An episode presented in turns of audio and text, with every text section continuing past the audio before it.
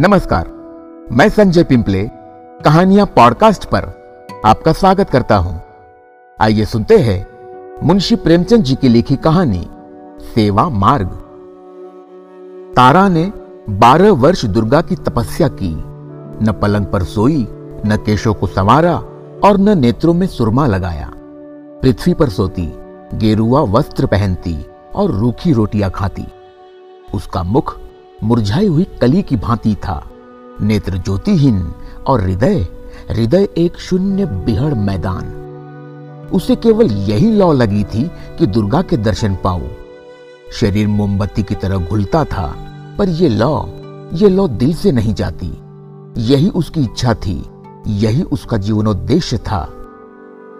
क्या तू सारा जीवन रो रो कर काटेगी? इस समय के देवता पत्थर के होते हैं। पत्थर को भी कभी किसी ने पिघलते देखा है? देख देख, तेरी सखिया पुष्प की भांति विकसित हो रही है। नदी की तरह बढ़ रही है। क्या तुझे मुझ पर दया नहीं आती? तारा कहती, माता, अब तो जो लगन लगी वह लगी। या तो देवी के दर्शन पाऊँगी, या यही इच्छा लिए संसार से प्रयाण कर जाऊँगी। तुम समझ लो मैं मर गई। इस प्रकार पूरे बारह वर्ष व्यतीत हो गए। और तब देवी प्रसन्न हुई। रात्रि का समय था, चारों ओर सन्नाटा छाया हुआ था। मंदिर में एक धुंधला सा घी का दीपक जल रहा था। तारा दुर्गा के पैरों पर माथा नवाए, सच्ची भक्ति का परिचय दे रही थी। यकाएक उस पाषाण मूर्ति देवी के तन में स्फूर्ति प्रकट हुई। तारा के रोंगटे खड़े हो गए। वो धुंधला दीपक दे दीप्यमान हो गया। मंदिर में चित्ताकर्षक सुगंध फैल गई। और वायु में, और वायु में सजीवता प्रतीत होने लगी। देवी का उज्जवल रूप चंद्रमा की भांति चमकने लगा। ज्योतिमय नेत्र जगमगा उठे। होठ खुल गए। आवाज़ आई, तारा तारा, मैं तुमसे बहुत प्रसन्न हूँ। मांग, क्या वर मांगती है? तारा खड़ी हो गई। उसका शरीर इस भांति काँप रहा था, जैसे प्रातः काल के समय कंपित स्वर में किसी कृषक के गाने का ध्वनि। उसे मालूम हो रहा था मानो वह वायु में उड़ी जा रही है। उसे अपने हृदय में उच्च विचार और पूर्ण प्रकाश का आभास प्रतीत हो रहा था। उसने दोनों हाथ जोड़कर भक्ति भाव से कहा, भगवती, तुमने मेरी बारह वर्ष की तपस्या पूरी की। किस मुख से तुम्हारा गुणानुवाद गाऊं? मुझे संसार की वे अलभ्य वस्तुएँ प्रदान हो, जो इच्छाओं की सीमा और मेरी अभिलाषाओं का अंत है। मैं वह ऐश्वर्य चाहती हूँ, जो सूर्य को भी मात कर दे। देवी ने मुस्कुराकर कहा, स्वीकृत है। तारा, वो धन, जो काल चक्र को भी लज्जित करे। देवी ने मुस्कुराकर कहा, स्वीकृत है। तारा, वह सौंदर्य जो अद्वितीय हो। देवी ने मुस्कुराकर कहा यह भी स्वीकृत है। तारा कुंवरी ने शेष रात्रि जाग कर व्यतीत की। प्रभात काल के समय उसकी आँखें क्षण भर के लिए झपक गई। जागी तो देखा कि मैं सिर से पाँव तक हीरे व जवाहिरों से लदी हूँ। उसके विशाल भवन के कलश आकाश से बातें कर रहे थे। सारा भवन संगे मरमर से बना हुआ, अमूल्य पत्थरों से जड़ा हुआ था। द्वार पर मीलों तक हरियाली छाई हुई थी। दासिया स्वर्णाभूषणों से लदी हुई सुनहरे कपड़े पहने हुए चारों ओर दौड़ती थी। तारा को देखते ही वे स्वर्ण के लोटे और कटोरे लेकर दौड़ी। तारा ने देखा कि मेरा पलंग हाथी दांत का है। भूमि पर बड़े कोमल बिछौने बिछे हुए हैं। सिरहाने की ओर एक बड़ा सुंदर ऊँचा शीशा रखा हुआ है। तारा ने उसमें अपना रूप देखा, चकित रह गई। उसका रूप चंद्रमा को भी लज्जित करता था। दीवार पर अनेकानेक सुप्रसिद्ध चित्रकारों के मनमोहक चित्र टंगे हुए थे। पर ये सब के सब तारा की सुंदरता के आगे तुच्छ थे। तारा को अपनी सुंदरता का गर्व हुआ। वो कई दासियों को लेकर वाटिका में गई। वहाँ की छटा देखकर वो मुग्ध हो गई। वायु में गुलाब और केसर घुले हुए थे। रंग बिरंग के पुष्प वायु के मंद मंद झोंकों से मतवालों की तरह झूम रहे थे। तारा ने एक गुलाब का फूल तोड़ लिया और उसके रंग और कोमलता की अपने अधर पल्लव से समानता करने लगी। गुलाब में वो कोमलता न थी। वाटिका के मध्य में एक बिल्लौर जड़ित हौज था। इसमें हंस और बतख किलोले कर रहे थे। यकायक तारा को ध्यान आया, मेरे घर के लोग कहाँ हैं? दासियों से पूछा। उन्होंने कहा, वे लोग पुराने घर में हैं। तारा ने अपनी अटारी पर जाकर देखा। उसे अपना पहला घर एक साधारण झोपड़े की तरह दृष्टिगोचर हुआ। उसकी बहनें उसकी साधारण दासियों के समान भी न थी। माँ को देखा। वो आँगन में बैठी चरखा काट रही थी। तारा पहले सोचा करती थी कि जब मेरे दिन चमकेंगे, तब मैं इन लोगों को भी अपने साथ रखूँगी और उनकी भली भांति सेवा करूँगी। पर इस समय धन के गर्व ने उसकी पवित्र हार्दिक इच्छा को निर्बल बना दिया था। उसने घर वालों को स्नेह रहित दृष्टि से देखा और तब वो उस मनोहर गान को सुनने चली गई जिसकी प्रतिध्वनि उसके कानों में आ रही थी। एक बारगी ज़ोर से एक कड़का हुआ, बिजली चमकी और बिजली की छटाओं से एक ज्योति स्वरूप नवयुवक निकलकर तारा के सामने नम्रता से खड़ा हो गया। तारा ने पूछा, तुम कौन हो? नवयुवक ने कहा, श्रीमती, मुझे विद्युत सिंह कहते हैं। मैं श्रीमती का आज्ञाकारी हूँ। उसके विदा होते ही वायु के उष्ण झोंके चलने लगे। आकाश में एक प्रकाश दृष्टिगोचर हुआ। ये क्षण मात्र में उतरकर तारा कुंवरी के समीप ठहर गया। उसमें से एक ज्वालामुखी मनुष्य ने निकलकर तारा के पदों को चूमा। तारा ने पूछा, तुम कौन हो? उस मनुष्य ने उत्तर दिया, श्रीमती, मेरा नाम अग्नि सिंह है। मैं श्रीमती का आज्ञाकारी सेवक हूँ। वो अभी जाने भी न पाया था कि एक बारगी सारा महल ज्योति से प्रकाशमान हो गया। जान पड़ता था, सैकड़ों बिजलियाँ मिलकर चमक रही है। वायु सवेग हो गई। एक जगमगाता हुआ सिंहासन आकाश पर दिख पड़ा। वो शीघ्रता से पृथ्वी की ओर चला और तारा कुंवरी के पास आकर ठहर गया। उससे एक प्रकाशमान रूप का बालक, जिसके रूप से गंभीरता प्रकट होती थी, निकलकर तारा के सामने निष्ठा भाव से खड़ा हो गया। तारा ने पूछा, तुम कौन हो? बालक ने उत्तर दिया, श्रीमती, मुझे मिस्टर रेडियम कहते हैं। मैं श्रीमती का आज्ञापालक हूँ। धनी लोग तारा के भय से थर्राने लगे। उसके आश्चर्यजनक सौंदर्य ने संसार को चकित कर दिया। बड़े बड़े महीपति उसकी चौखट पर माथा रगड़ने लगे। जिसकी ओर उसकी कृपा दृष्टि हो जाती, वो अपना अहोभाग्य समझता।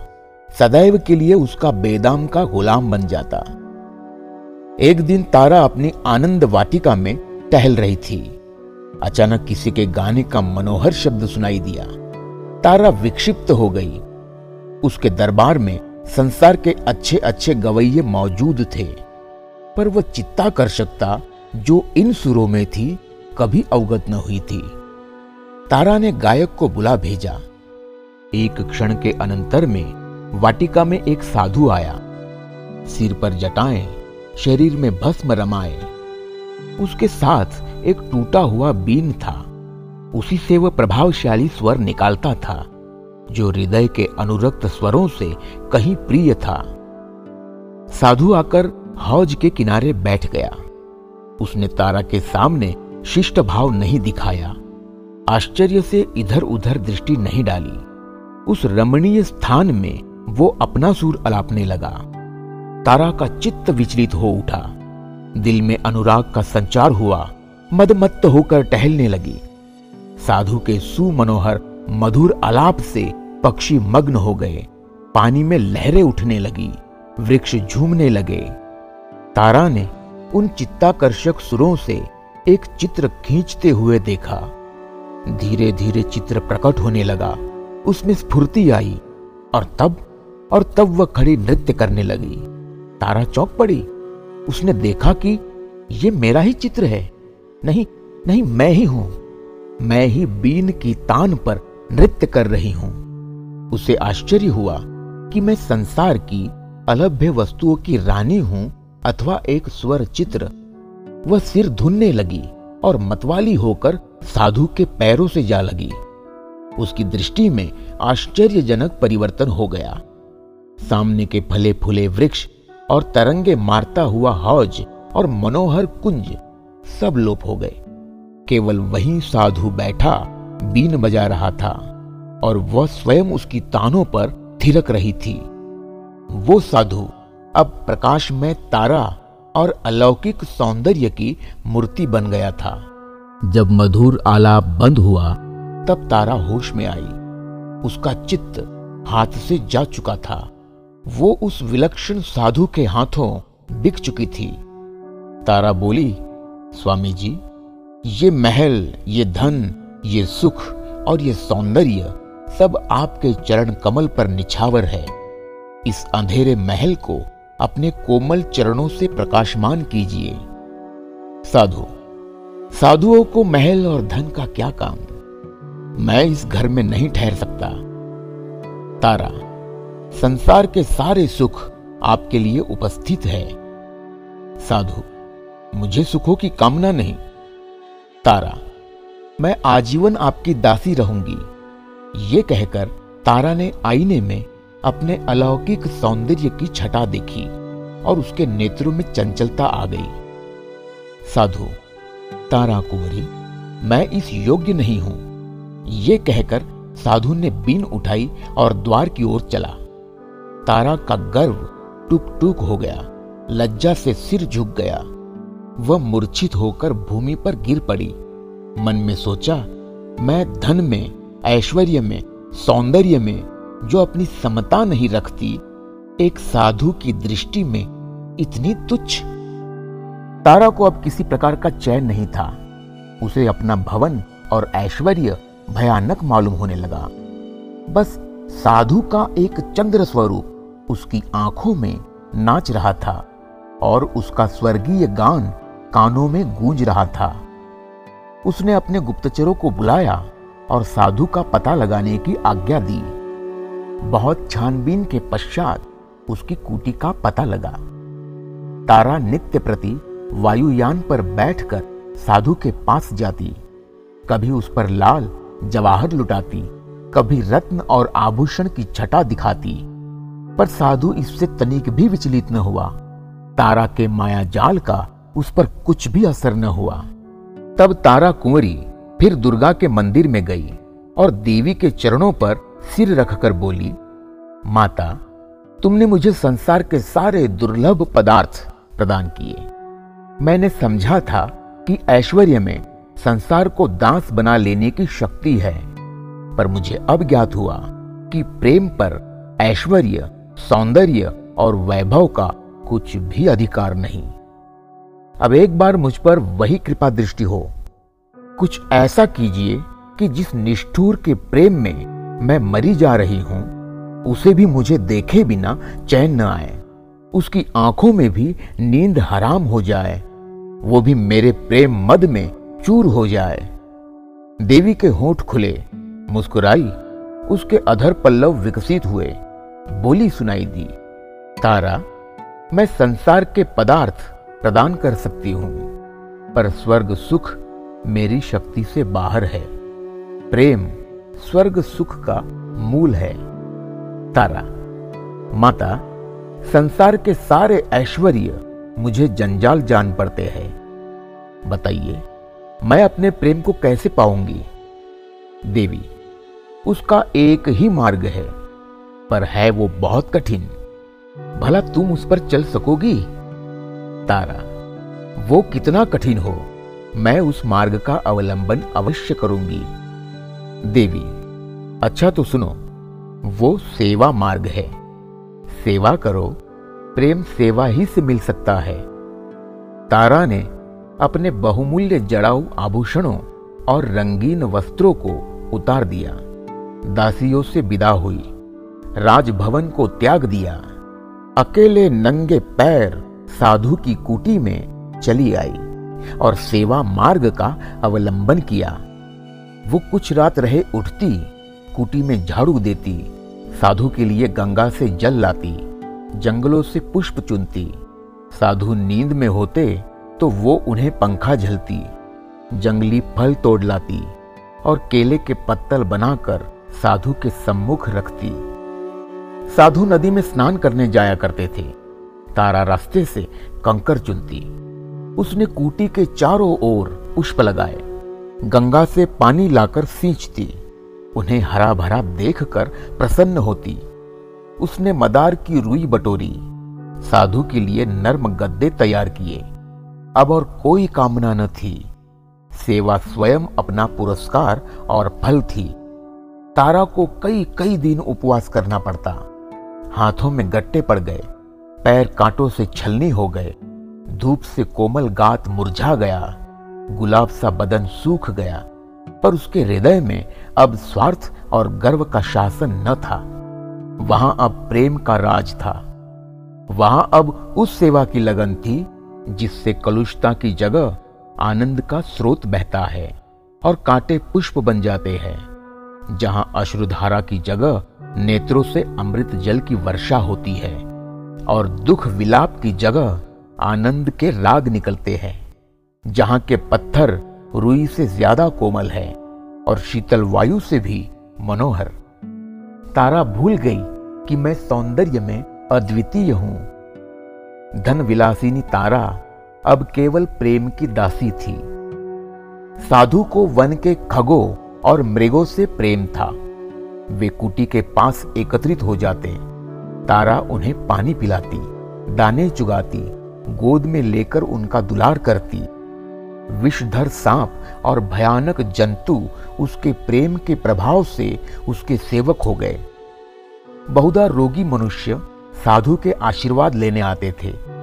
तारा रोगियों की सेवा शुश्रूषा करती, जंगल से जड़ी बूटियाँ ढूंढ लाती, उनके लिए औषधि बनाती, उनके घाव धोती, घावों पर मरहम रखती रात रात भर बैठी उन्हें पंखा झलती। साधु के आशीर्वाद को उसकी सेवा प्रभाव युक्त बना देती थी। इस प्रकार कितने ही वर्ष बीत गए। गर्मी के दिन थे, पृथ्वी तवे की तरह जल रही थी। हरे भरे वृक्ष सूखे जाते थे। गंगा गर्मी से सिमट गई थी। तारा को पानी के लिए बहुत दूर रेत में चलना पड़ता। उसका कोमल अंग चूर चूर हो जाता। जलती हुई रेत में तलुए भुन जाते। इसी दशा में एक दिन वो हताश होकर एक वृक्ष के नीचे क्षण भर दम लेने के लिए बैठ गई। उसके नेत्र बंद हो गए। उसने देखा, देवी मेरे सम्मुख खड़ी कृपा दृष्टि से मुझे देख रही है। तारा ने दौड़कर उनके पदों को चुमा। देवी ने पूछा, तारा, तेरी अभिलाषा पूरी हुई? तारा, हाँ माता, मेरी अभिलाषा पूरी हुई। देवी, तुझे प्रेम मिल गया? तारा। नहीं माता, मुझे उससे भी उत्तम पदार्थ मिल गया। मुझे प्रेम के हीरे के बदले सेवा का पारस मिल गया। मुझे ज्ञात हुआ है कि प्रेम सेवा का चाकर है। सेवा के सामने सिर झुकाकर अब मैं प्रेम भिक्षा नहीं चाहती। अब मुझे किसी दूसरे सुख की अभिलाषा नहीं। सेवा ने मुझे आदर, सुख सबसे निवृत्त कर दिया। देवी इस बार मुस्कुराई नहीं। उसने तारा को हृदय से लगाया और दृष्टि से ओझल हो गई। संध्या का समय था। आकाश में तारे चमकते थे, जैसे कमल पर पानी की बूंदें। वायु में चित्ताकर्षक शीतलता आ गई थी। तारा एक वृक्ष के नीचे खड़ी चिड़ियों को दाना चुगाती थी कि यकाएक साधु ने आकर उसके चरणों पर सिर झुकाया और बोला, तारा तारा, तुमने मुझे जीत लिया। तुम्हारा ऐश्वर्य, धन और सौंदर्य, जो कुछ न कर सका, वह तुम्हारी सेवा ने कर दिखाया। तुमने मुझे अपने प्रेम में आसक्त कर लिया। अब मैं तुम्हारा दास हूँ। बोलो बोलो, तुम मुझसे क्या चाहती हो? तुम्हारे संकेत पर अब मैं अपना योग और वैराग्य सब कुछ न्यौछावर कर देने के लिए प्रस्तुत हूँ। तारा, स्वामी जी, मुझे अब कोई इच्छा नहीं। मैं केवल सेवा की आज्ञा चाहती हूँ। साधु, मैं दिखा दूँगा, मैं दिखा दूँगा कि ऐसे योग साध कर मनुष्य का हृदय भी निर्जीव नहीं होता। मैं भवरे के सदृश तुम्हारे सौंदर्य पर मंडराऊँगा, पपीहे की तरह तुम्हारे प्रेम की रट लगाऊँगा। हम दोनों हम दोनों प्रेम की नौका पर ऐश्वर्य और वैभव की नदी की सैर करेंगे। प्रेम के कुंजों में बैठकर प्रेम चर्चा करेंगे और आनंद के मनोहर राग गाएँगे। तारा ने कहा, स्वामी जी, सेवा मार्ग पर चलकर मैं सब अभिलाषाओं से परे हो गई। अब हृदय में और कोई इच्छा शेष नहीं है। साधु ने इन शब्दों को सुना, तारा के चरणों पर माथा नवाया और गंगा की ओर चल दिया।